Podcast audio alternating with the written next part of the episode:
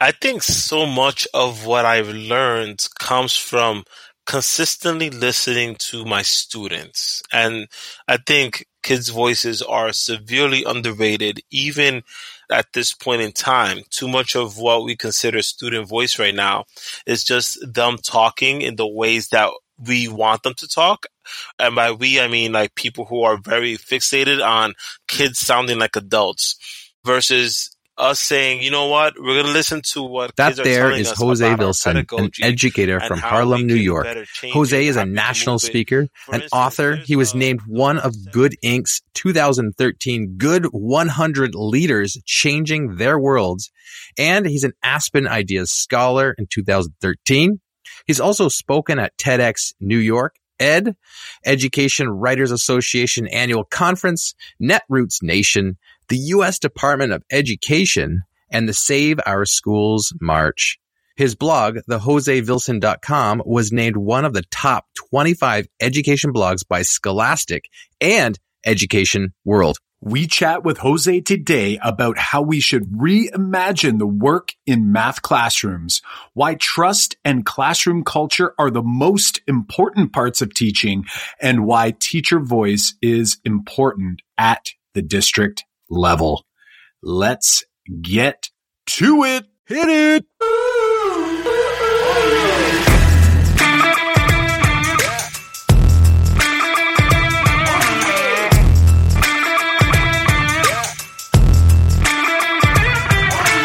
Welcome to the Making Math Moments That Matter podcast. I'm Kyle Pearce from tapintoteenminds.com. And I'm Jon Orr from MrOrr-isgeek.com. We are two math teachers who together, with you, the community of educators worldwide who want to build and deliver math lessons that spark engagement, fuel learning, and ignite teacher action. Jon, are you ready for this episode with the Jose Vilson. Of course, of course, Kyle. We are super pumped to bring you this episode.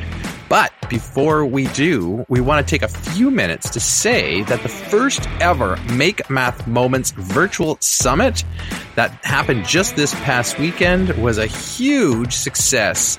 We had over 15,000 teachers registered, and a huge portion of those registrants attended live. If you attended, then you know what powerful messages were shared, great resources for your classroom that were given out, and you walked away rejuvenated to keep making math moments that matter for your students. If you didn't attend, then something big must have come up this past weekend. Or maybe you knew about the replays that are happening this week, right now, and you've already scheduled them into your busy schedule. That's right. If you're listening to this episode the week it went live, which is Monday, November 18th, 2019, then you have until this Friday, November 22nd, 2019 to watch any and all of the 25 sessions that aired over this past weekend. You can take action on this opportunity by visiting makemathmoments.com forward slash summit right now, and you'll be able to access the session from Peg Smith on orchestrating powerful discussions, or Sara VanDerWerf on secondary math talks, or maybe Christina Lincoln Moore and her work around ratio tables, plus 22 other hour long sessions that hit a range of big ideas from kindergarten through grade 12. After November 22nd, 2019, all sessions will then go inside our Make Math Moments Academy for members to binge watch all year long. If you're not a member of the Academy yet, then you can still join over at makemathmoments.com forward slash academy.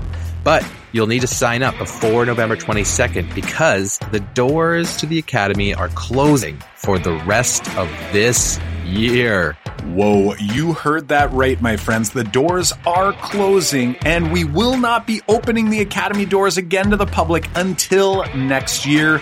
So make sure to visit makemathmoments.com forward slash academy to sign up. That's makemathmoments.com forward slash academy to sign up and maintain access to all 25 summit sessions plus all of our courses, our community discussion area, and our curiosity task tool that's available to all of our Academy members.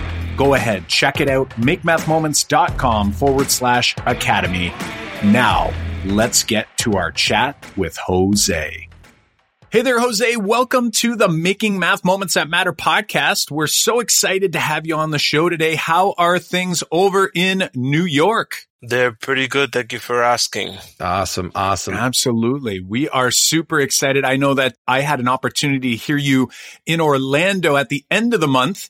And I was really, really excited to be able to have a conversation so we can kind of dive into some of what you said there and uh, learn a little bit more about you.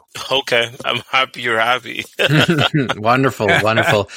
Jose, could you help our listeners uh, understand a little bit about yourself where you're located, where do you teach or work, and also about how you got into teaching in the first place. A little bit of a background story. We're always curious on how teachers got into being teachers. Well, my name is Jose Vilson, and I've been teaching students math for the better part of 14 years. I'm about to enter my 15th year, in fact. And I've been teaching middle school. So for your listeners, I live in Harlem currently, but I've been teaching in the Washington Heights for the better part of all those years, actually. Now, how I got into teaching is kind of fascinating. You know, I was always a straight A student up until high school, and that's when things got a little bit tricky. But I eventually got a degree in computer science. And of course, if you're a computer scientist, you know that you're going to be taking a lot of math. And I was about one class away from a math minor, but I also started engaging in a lot of like what we would dub ethnic studies and through some of the work that I was doing, activism and that sort of stuff, I saw teaching as the pathway for me and not so much trying to be a code monkey. So that was the thing. I went through the NYC Teaching Fellows program and they looked at my resume and said, You're going to be teaching math. I said, Okay, that's what I'm doing. And then I had a few choices and I ended up choosing the neighborhood that was closest to where I grew up, which is the Lower East Side. So the Washington Heights fairly resembled where I grew up in. I was like, okay, I can totally do this. I speak Spanish as well. And I've been teaching ever since. I mean, yes, I was six months unemployed in between when I got my bachelor's and when I started like these menial programs. But generally, I was just fascinated by teaching since maybe junior, senior year of college. So that's been my thing. I think we got very similar path and I'm always amazed that we do have similar paths to many of the teachers you had majored in computer science and maybe minored in math, but mine was reversed. I was the major in math and the minor in computer science. And I think Kyle has a double major in uh, computer science and math. So we're kind of in the same realm there. And you being in New York, I have like a connection to New York. When I first started teaching, I was coming out of university and I just wanted a job. And I went to a job fair in Toronto and the New York City Department of Education was there and they were hiring, this is back in 2004, they were hiring 3,000 new teachers that year. And I had no ties. I was a young guy, uh, not tied down. I had no girlfriend. Uh, I just wanted a job. And I went and, and interviewed with them. Like at that job fair, international job fair, it's like most of them hire on the spot, which was amazing to me. So I went and to take you in a van and like drive you back, or yeah, how does that happen? Yeah, yeah. No, I I went and had an interview that day with the New York Department of Education, and they hired me on the spot because I taught math, and they had placed me at a school already. And then I had another job interview. I just I didn't accept that job. They're like, "Here's where you would be. Here's your offer."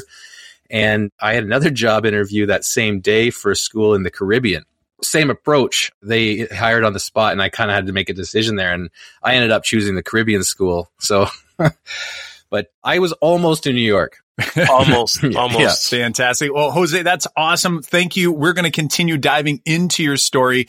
And in order to do so, we always find it fascinating because it's the Making Math Moments That Matter podcast. We love to get inside our guests' heads and their memories of math class. So do you happen to have a math moment from your math class experience that you might be able to share with the moment maker community? You mean when I was teaching or when I was studenting? We tend to leave it wide open, but when we say the word math class, sort of what do you think of? I know for me, I tend to think of like my experience in math class.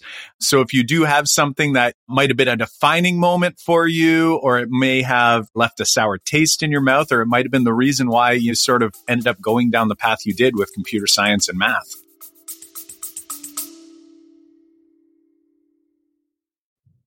Hey there, math moment makers. Are you a dedicated listener? Like, I'm talking, have you been listening for a couple months, maybe even a couple years? Well, if you haven't taken a moment to leave us a rating and review on your favorite podcast platform, it would mean so much to us. It'll take you under one minute uh, so that you can help more educators see and experience the Making Math Moments That Matter podcast. Uh, do us this huge solid. Uh, we thank you from the bottom of our hearts. And uh, here is today's episode. Now that you've mentioned math moments, there's like three of them I have in my mind. The first one was when my mom had taken me and my brother to Dominican Republic and uh, we kind of went a little early. I mean, I'm not sure how familiar you are with that culture, but there's always this thing about trying to make it to Dominican Republic a little earlier than the actual Christmas. So that way, like you spend the two weeks it's less expensive to go by plane because like it's a ritual. It's kind of wild and airlines kind of take advantage of it price wise. So we ended up having to cut out of school a little early and I asked for all of my math homework. I was given these fractions to multiply. So I had to multiply, I think it was fractions with whole numbers. So I ended up playing around with them a little bit and seeing common factors and multiples. And even though I thought there would be a way to reduce it even before I got to the product. I said, well, this is probably what my teacher wants anyway. So I'm just going to go ahead and multiply and then divide using long division. And then, of course, when I came back from Christmas break, my math teacher at the time was like, look at this denominator, look at this numerator, start reducing. Like, don't even worry about it. And I was like, oh, um, okay. So this is what we do. And he probably cut, like, he could have cut out at least a good, I would say 30 minutes out of my homework time if he had just shown me that prior. But at the same time, I mean, I probably wouldn't have been critical of what I was doing in front of me if he had already given me the way to do it. The second thing I think about is my math teacher still, like maybe later on, he was teaching us about circles. And I was like, well, I'm not sure how he's going to make a circle without using anything like a compass, any you know, just protractor. Like he didn't have any of that. He just had a piece of chalk and a big chalkboard, and he just gets up there and says, "Okay, just watch." So he puts his hand like parallel to his side and then like he whips his arm around in very quick fashion and there was a perfect circle right in front of us all of a sudden. I said what? How'd that happen? And i was like oh wait because you're rotating your cuff and your shoulder and yeah. Okay circle. That's awesome. So I kind of wanted to be that math teacher that just all of a sudden, like, you know, the legerdemain.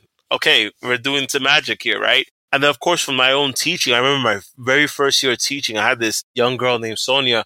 I do talk about her in my book, but I don't think I fully delved into why she was so critical to my math teaching because she had a thing where she knew how to speak English well, but she understood language differently than other people did. So I would explain something and I would say 90% of the kids in the class understood exactly what I was talking about because I was trying to be as concise yet, I guess, sharp as possible. She, on the other hand, said, I don't get it. And I'd be like, but look at what I just explained. I mean, at that moment, I could have just been like, you know what, just sit down. But instead, I said, I'm going to force myself to try to get her to understand the concept that I needed her to get at the point because it's not that she didn't understand what was coming out of my mouth is that she just had a different way of interpreting things. So she's one of the reasons why I started coming up with at least three to five different ways of explaining things because I would say after the seventh or eighth time that I explained it in my own way, she was like, oh, well, why didn't you say that in the beginning? I'm like, um, I, I can't help you right. with that. So. Yeah, true. True. Fantastic. Uh, you know, listening to some of your moments there and going back to the fractions experience, you know, I wonder sometimes if, you know, you were given a gift there because your teacher didn't get in the way of letting you tinker a little bit. Now, maybe you had a couple weeks away, so you might have done it a lot longer than maybe you would have hoped playing with all of those ideas. However, that experience, like imagine that, like that's a math moment that now you remember, like actually putting in that work and that effort effort and coming up with some of these ideas essentially through that exploration. And then obviously the teacher there to help you make some of those connections. So that I think is fantastic. We're wondering if we were to look, you said entering your 15th year of teaching.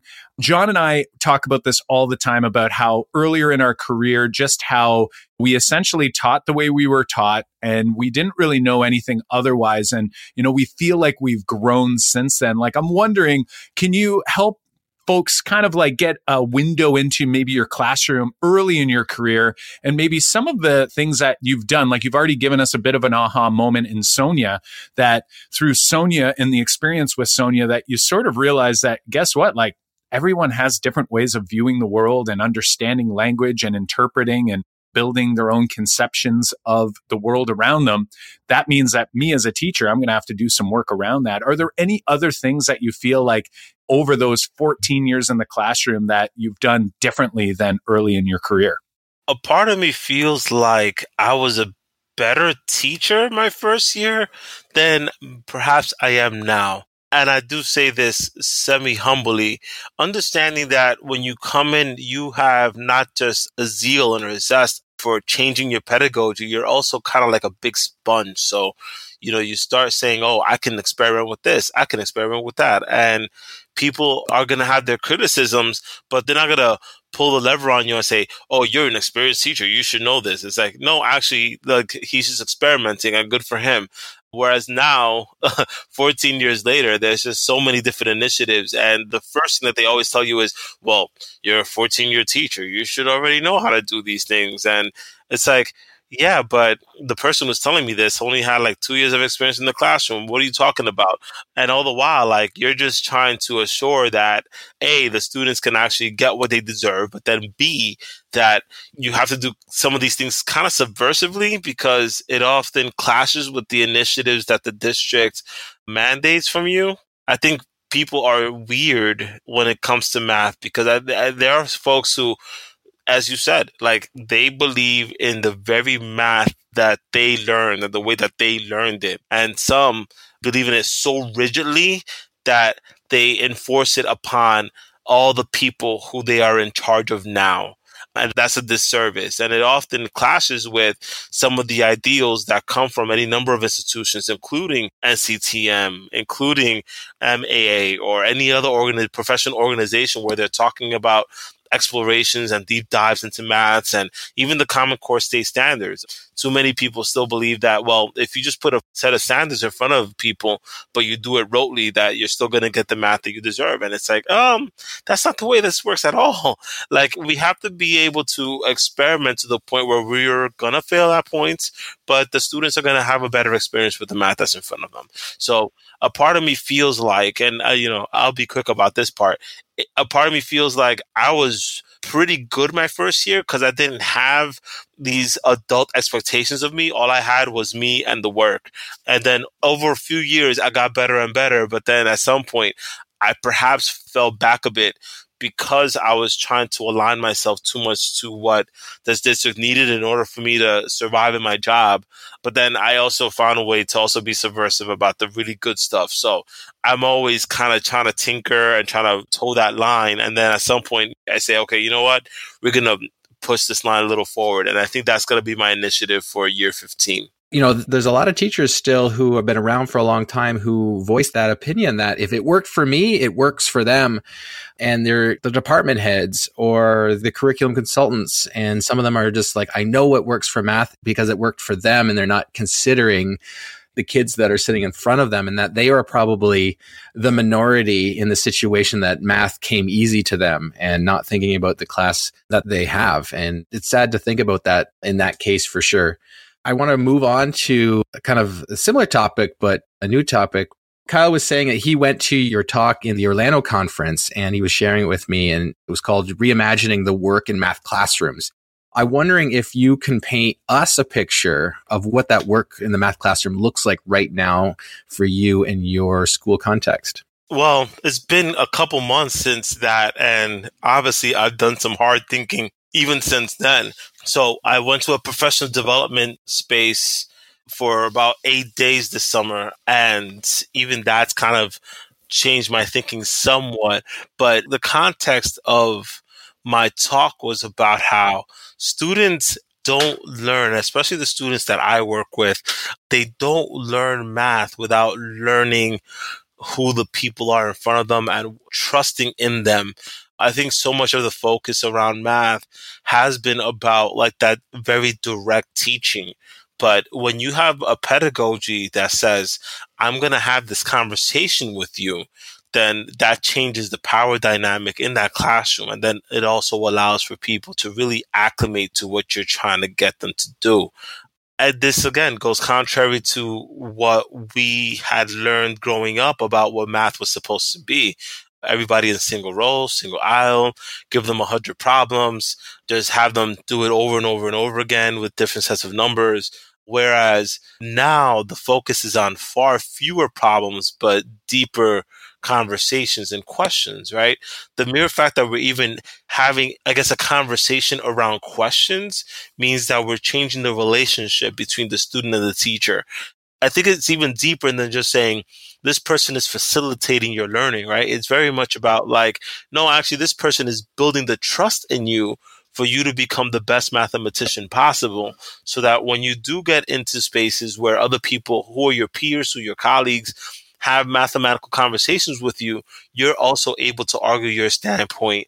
You're also able to fail in front of them. You're also able to do any number of things that allows that math access to continue to happen. So, I mean, that's kind of where my thinking is right now in terms of my own presentation. And I was trying to do it from a policy angle where, yes, I have been a staunch critic of the Common Core state standards, but my criticism doesn't necessarily come from, I guess, child readiness, which I don't have the expertise to critique on, right? But it does come from a standpoint of saying it doesn't matter what standards we put in front of children if the policies that are in place and the people who are regulating these policies continue to allow students to have experiences with math that are antithetical to the standards themselves. Right. And I got that message from your talk and I completely agree because really even just looking at standards alone even how teachers interpret them and how differently different teachers interpret it and all of those things. There's so much confusion just on that level. And then when you sort of zoom out to the bigger picture, like you're referencing here, you're absolutely right. It doesn't really matter. And after your talk at that Orlando meeting that we had the opportunity to share with different educators, you know, I was talking about proportional relationships and trying to clarify some of the ideas and proportional relationships that are in the Common Core. And Common Core is not brand new. So that's just confusion with the language. So imagine outside of that, the problems get even larger. So you kind of are talking about this bigger, bigger issue here. And I want to go back to something you said that really resonated to me. And I wrote myself a little note here, but you had said and explained this idea that you almost felt like you were a better teacher early on than you are now. And you referenced and you mentioned that you feel as a teacher who's been in the classroom for 14 years, we all feel it. Like there's this expectation in North America, like we're supposed to know certain things. And like, why would you ask a question about that? Like, you know, we should already know it. So how do we help to build that trust that you reference? Like, what are some good strategies or tips that we can help build that trust? Because I know there's a lot of new teachers that are listening to the podcast. We also have a lot of other teachers who have been teaching 15, 20, 25 years, and maybe they're feeling like, I don't feel confident to share some of the things that I don't feel comfortable with because I don't want people to look down on me as an educator, as an expert. You know, like I'm supposed to know this stuff already. Like, do you have have any ways that people can start to kind of build that trust with one another so that we can address some of these issues? I think so much of what I've learned comes from consistently listening to my students. And I think kids' voices are severely underrated, even at this point in time. Too much of what we consider student voice right now is just them talking in the ways that we want them to talk. And by we, I mean like people who are very fixated on kids sounding like adults versus us saying, you know what, we're going to listen to what kids are telling us about our pedagogy and how we can better change it, how we can move it. For instance, there's a large set of people who are afraid of student voice because they think that students are incapable of assessing how much they're actually learning. But not only is there research to show the contrary, but I would also argue that even the teachers who are strict but fair, kids end up liking. The teachers who are firm but uh, can still build relationships still end up getting liked. But the teacher who has lower expectations of the students, the one who's always like kidding around with them, but then doesn't actually teach them anything, the kids can read that. And they may not necessarily have the precise language. They don't have the professional jargon, yada, yada. I, we already know what the issues are with professional jargon, right? But if students can actually tell us what's going on with them and how we can better serve them, I think we're all better served for having that conversation. That's one. And then two, I think we do have to come with a reckoning that we don't have enough administrators and higher ups, if you will, that fully understand math pedagogy under the direction that it's going right now. There's too many people who still want to argue about reading, writing, and arithmetic. Like, I thought we were way beyond that. I thought we left that last century, but we did not. And so too much of it is about compliance and not enough about the actual struggling with the math itself, the productive struggle, if you will, of building a culture that assures that the math can flourish. And even when you see a teacher experimenting with any number of different practices, if we're not allowed to at least give it a shot before saying, okay, well, here's some ways that it worked, here's some ways that it can be improved, then again, that's another disservice. I think too many people are afraid of test scores dropping, so they believe that there's a correlation between a teacher constantly doing the same thing and then keeping those the same test scores as is versus trying to experiment a little bit. And even though the test scores might drop one year, they may go astronomically well the next year. And so like from that's that's their angle whereas my angle is like i'm not too worried about the test scores because that's only one very narrow dimension a snapshot of the breadth of things that i can show through my assessments. So i think that was the crux of what i was trying to get at there. I hope that encapsulated things yeah, I think you did. And, and I'm glad you brought up test scores because I think that's a major stumbling block to teachers changing their practice as they get hung up on that test score. Like, well, if I'm going to do this, how do you guarantee that my test scores are going to go up? And sometimes, you know, like you kind of alluded to, it's like sometimes they might not go up. And especially the first time you try a strategy, they probably won't go up because you're working you're working through some of the issues that you want to deal with. Or might go down as you're experimenting. Mm-hmm. you've got some good tips about building trust. I think we all agree that the culture is super important in that classroom like you've talked about. And i know teachers also when i'm sitting in the staff room or the teacher lounge it's like teachers complain a lot about kids and teachers will complain about you know like missing class and a variety of other big problems that they'll talk about. And i'm wondering like after you've built that culture and that trust in your classroom, what impact have you seen on some of those big problems? I think some of the things that we get fixated on as problems end up like dissipating once we reframe what that problem sounds like. So, for example, like I have been a proponent with specific classes. Well, this year specifically, I actually allow students to have headphones if they need the quiet time to themselves. And it used to be a problem because I was like, well, can the kids control themselves? Are they going to be disciplined? Are they listening to me? Yada, yada. But then if I know the guidelines that we're going to work through, and let's say they just want to do independent work, I'm not going to be mad if the child decides, well, they want to listen to music just to keep them animated, to keep them focused on whatever work it is. Because there is, there are studies that show that music does help you focus, right? But then, of course, conversely, like a do do my best to assure that students understand that, yes, like my work is super important. So trying to be in the bathroom for 20 minutes out of a 45 minute period is a no go. But I think so much of what we want are like very strict draconian rules and not guidelines. So I feel like if you give too many rules in the classroom, you can't also say, well, we want kids to be independent thinkers like those two kind of go right against each other, don't they? Versus saying we're going to establish a clear set of guidelines that may not be equal for all, but they're going to be fair to everybody. So not everybody's going to need every single thing, but at the very least, like we all have a guiding set of principles by which we abide. And I think once we can get to that level, then some of these other issues starts dissipating.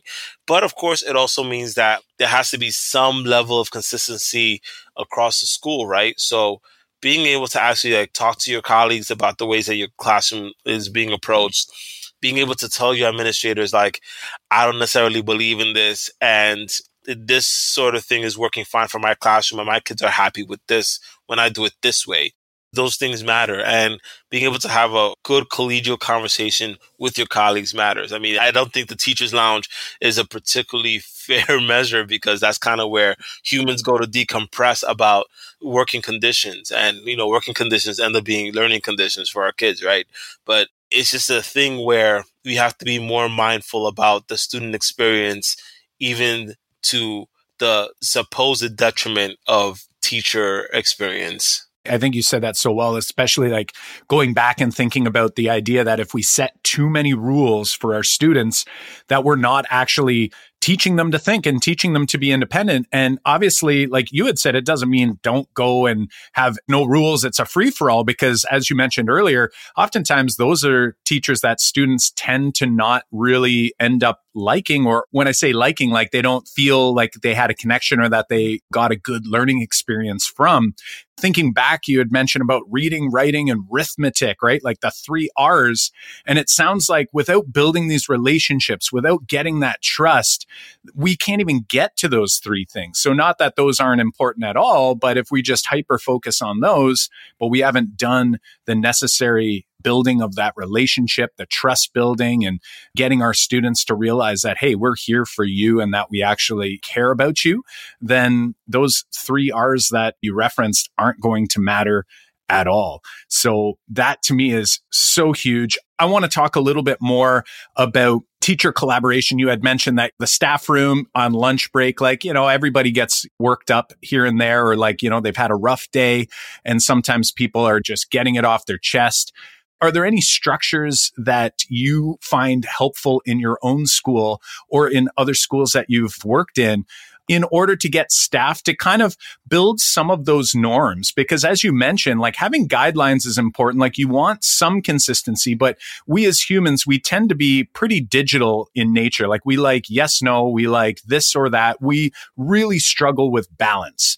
And obviously, it sounds like I'm hearing this word, this message of balance again, that the rules in my classroom might not be identical to the rules in your classroom or the norms in your classroom, but we all have to have some sort of consistency to ensure that the messaging kids are getting from class to class, grade to grade is at least kind of jiving, right? Like, do you have any ideas on how someone might be able to help their staff sort of get on the same page without going too far one direction or the other, right? Like where it's all these rules, everyone must abide by them, or there's no rules. And now it feels like there's no consistency, there's no connecting, or there's no working together. Well, some of the things that I appreciated in the last year because I decided to take a more over role with school culture. And no, I did not become an assistant principal at all, thank goodness.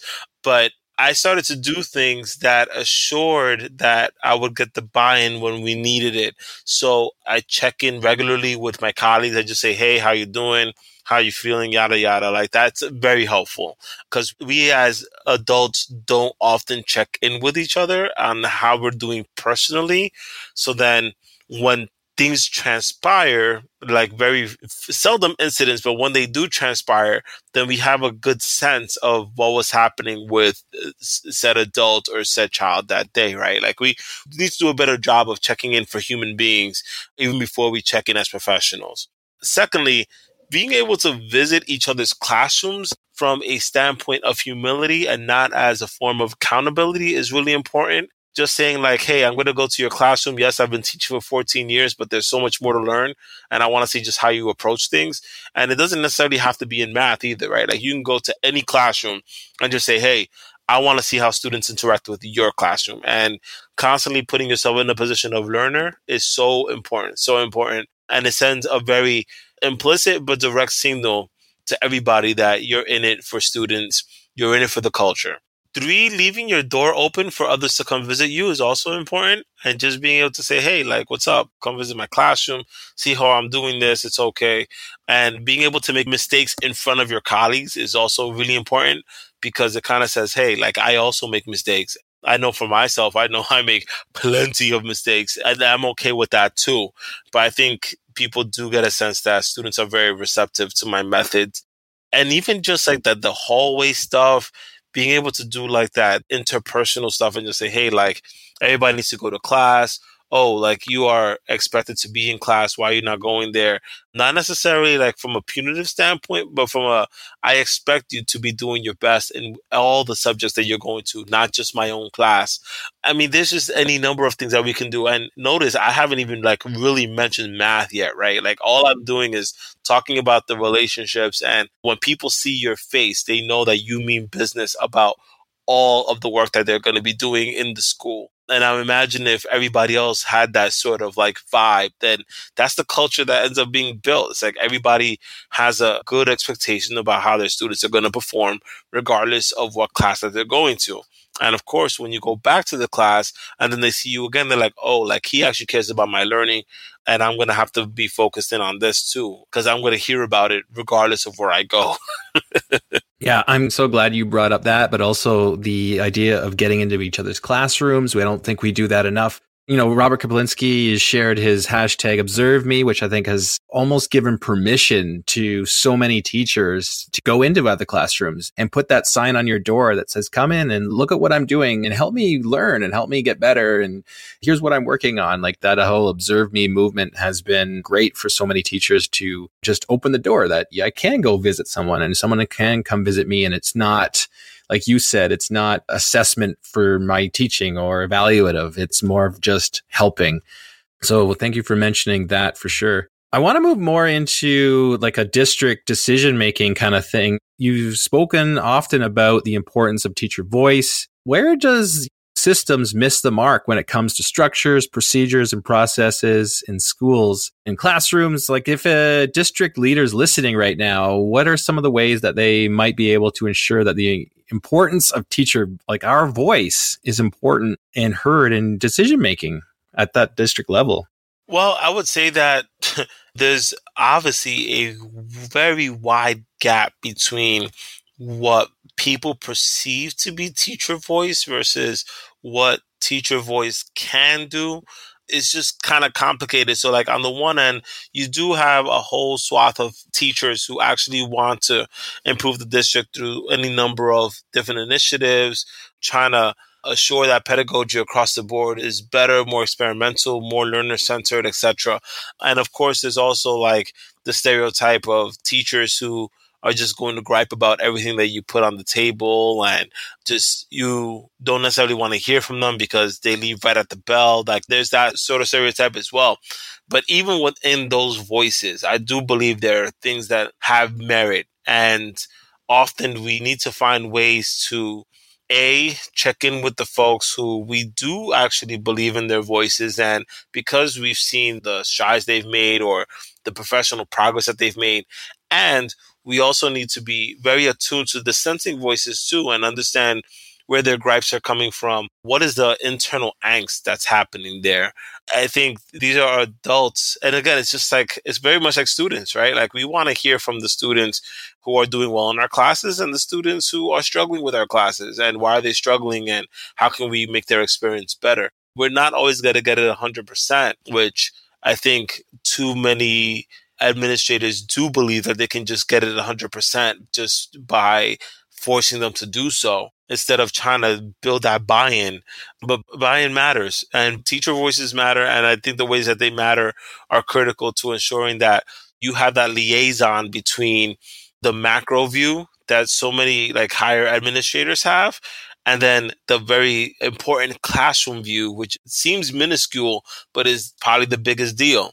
It's hard because a lot of this is fraught with ego, is fraught with personality, is fraught with like just different visions for how things ought to be taught. But I think it starts with the buy-in, it starts with the relationships, it starts with getting good listening towards going, you know, just coming in just to listen first without projecting any of your real values first and then coming in that second time and saying, "Hey, I've done some reflection, and here's some points of convergence. Here's some points where of divergence, and how are we going to build it so all of our schools can perform well for all of our students, especially our most marginalized students." I think you highlight something so important, and just in the buy-in part, I think that is something that all district leaders feel that buy-in is a struggle, right? And I mean, because you're at such that macro level, as you had mentioned, and these ideas are coming down and teachers often feel like they're being pushed on them because their voice hasn't been heard. And obviously that's hard, as you had mentioned. It's very complex,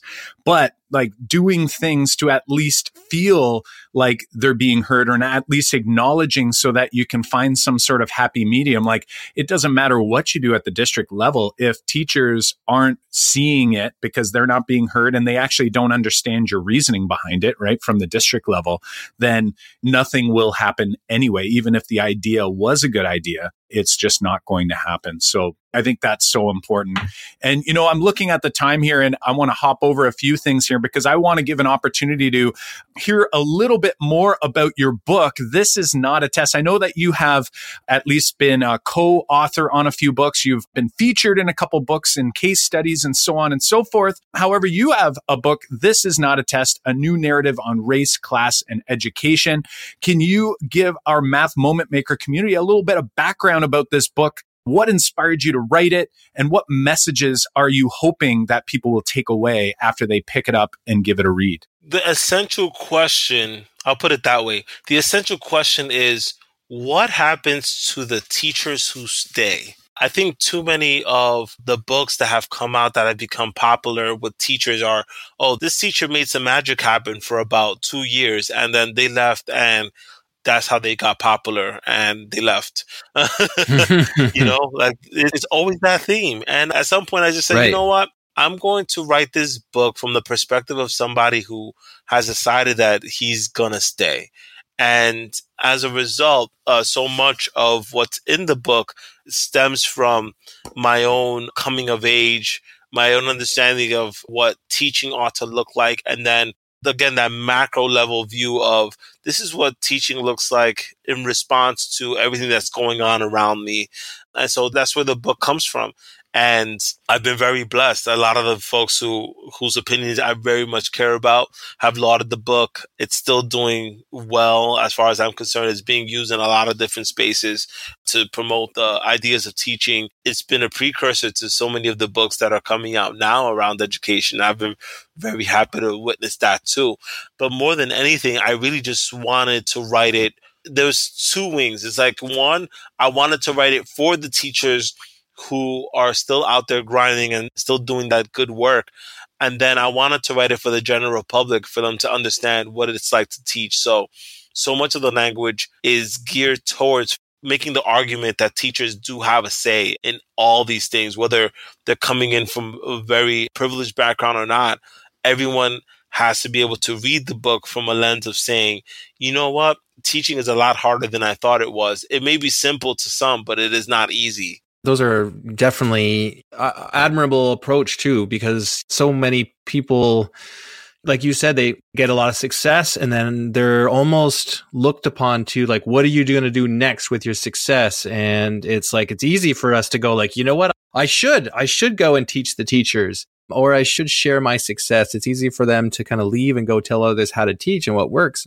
But does it still work? And how much has that messaging changed since leaving the classroom? It's a unique situation that we, you know, we just have a little bit of success and we rise to this other level. You know, it also makes me think about this idea of level of incompetence. It works in, especially prevalent in the business field that people get promoted to a point where they're no longer like doing a really great job at that one job. It's kind of like if you think of a person in the office that's like, I've done really well up here at this current position. And then they're like, you should be promoted. And then that person gets promoted and then they don't get promoted anymore because they've reached a point where it's like, I've done as much as I can do. And I've already reached my peak. And it was actually at my last position. And I think about that with teachers. It's kind of like, I was a really great mm-hmm. teacher and then I left and I'm like, I'm now going to present to other teachers. And some people do that well, but some people are, it's like, there's a point where I should probably have gone back to the classroom or I should have stayed there to begin with because that's where the best work is done. And who are we doing this work for anyway? But the kids, right? So I, I get torn on the idea of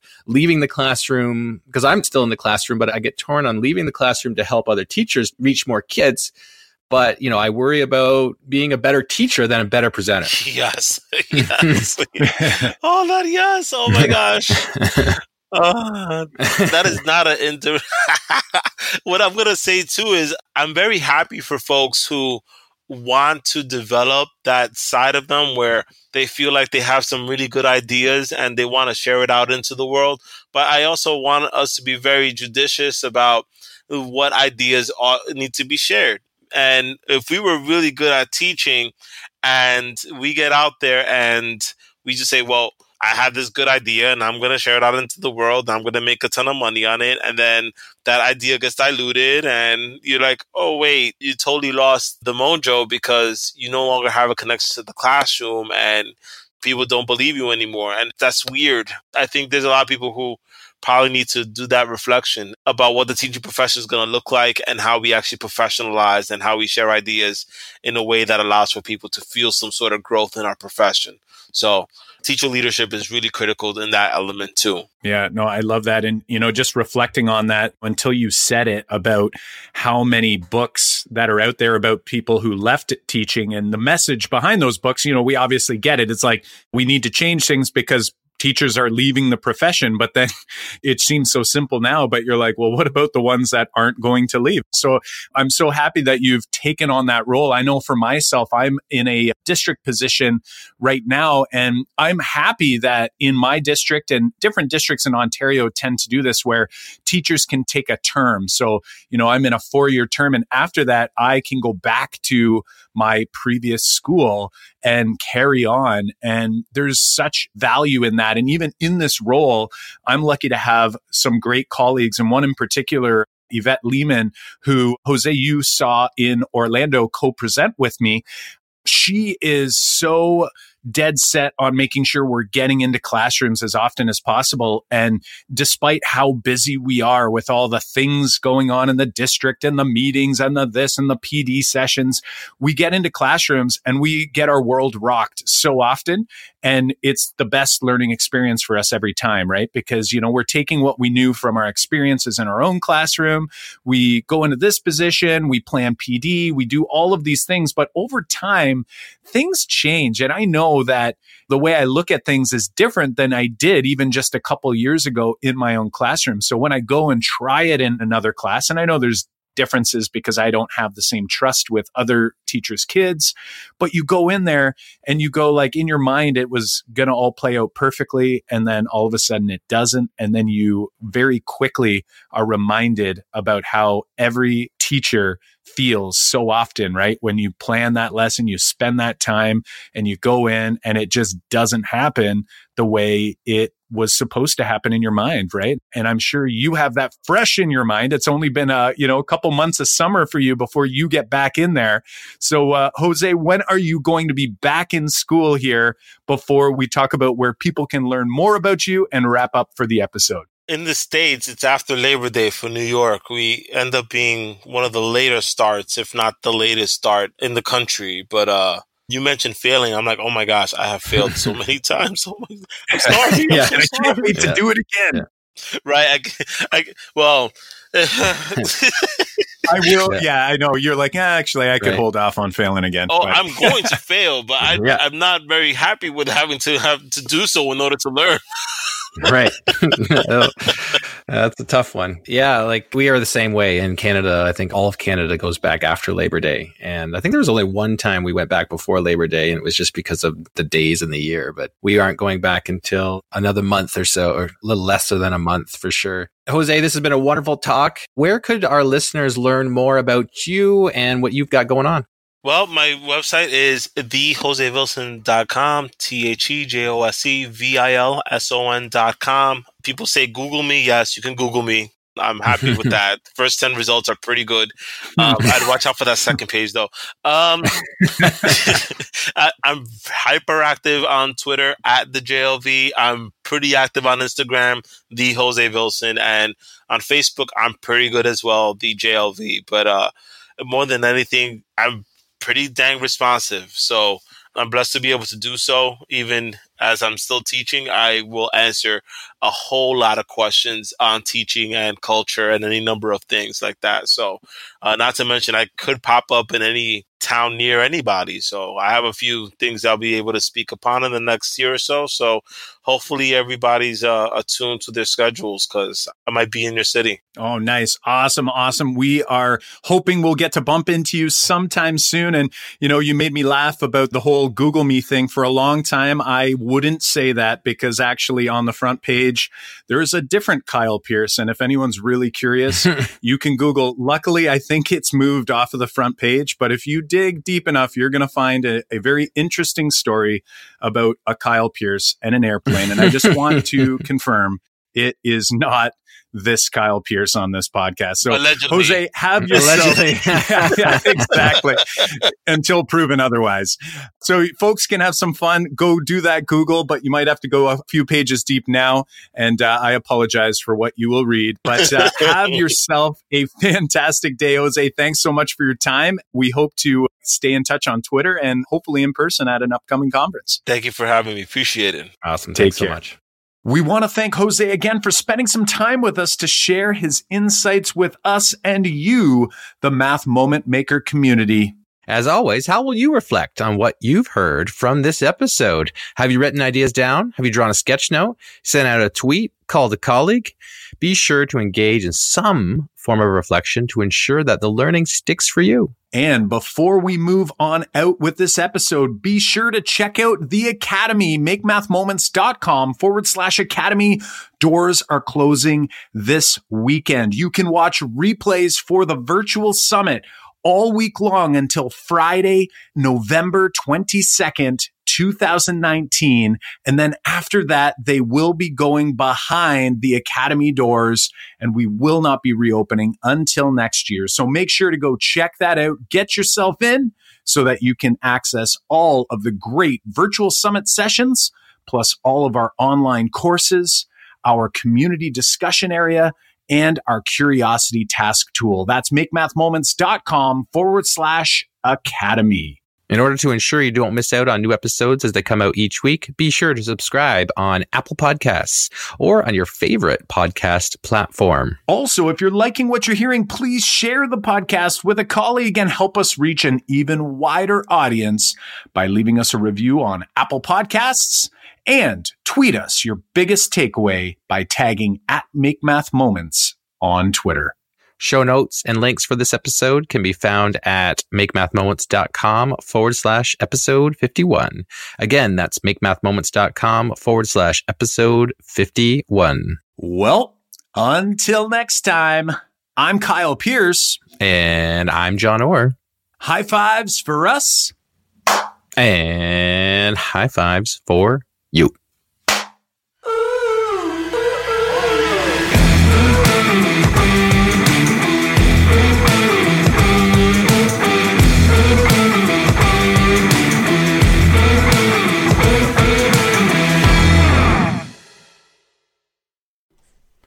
If you are a district leader of mathematics, a math coach, a math curriculum coordinator, a superintendent principal, getting teacher buy-in for effective math teaching practice is top of mind. And plans only go so far. You can make, you know, detailed plans and and carefully designed goals with clear objectives and key results that are measurable. But that can feel like it all falls flat if we can't engage our teachers in the work working with teachers who do not want to change their teaching practices is one of the most frustrating and challenging parts of our job.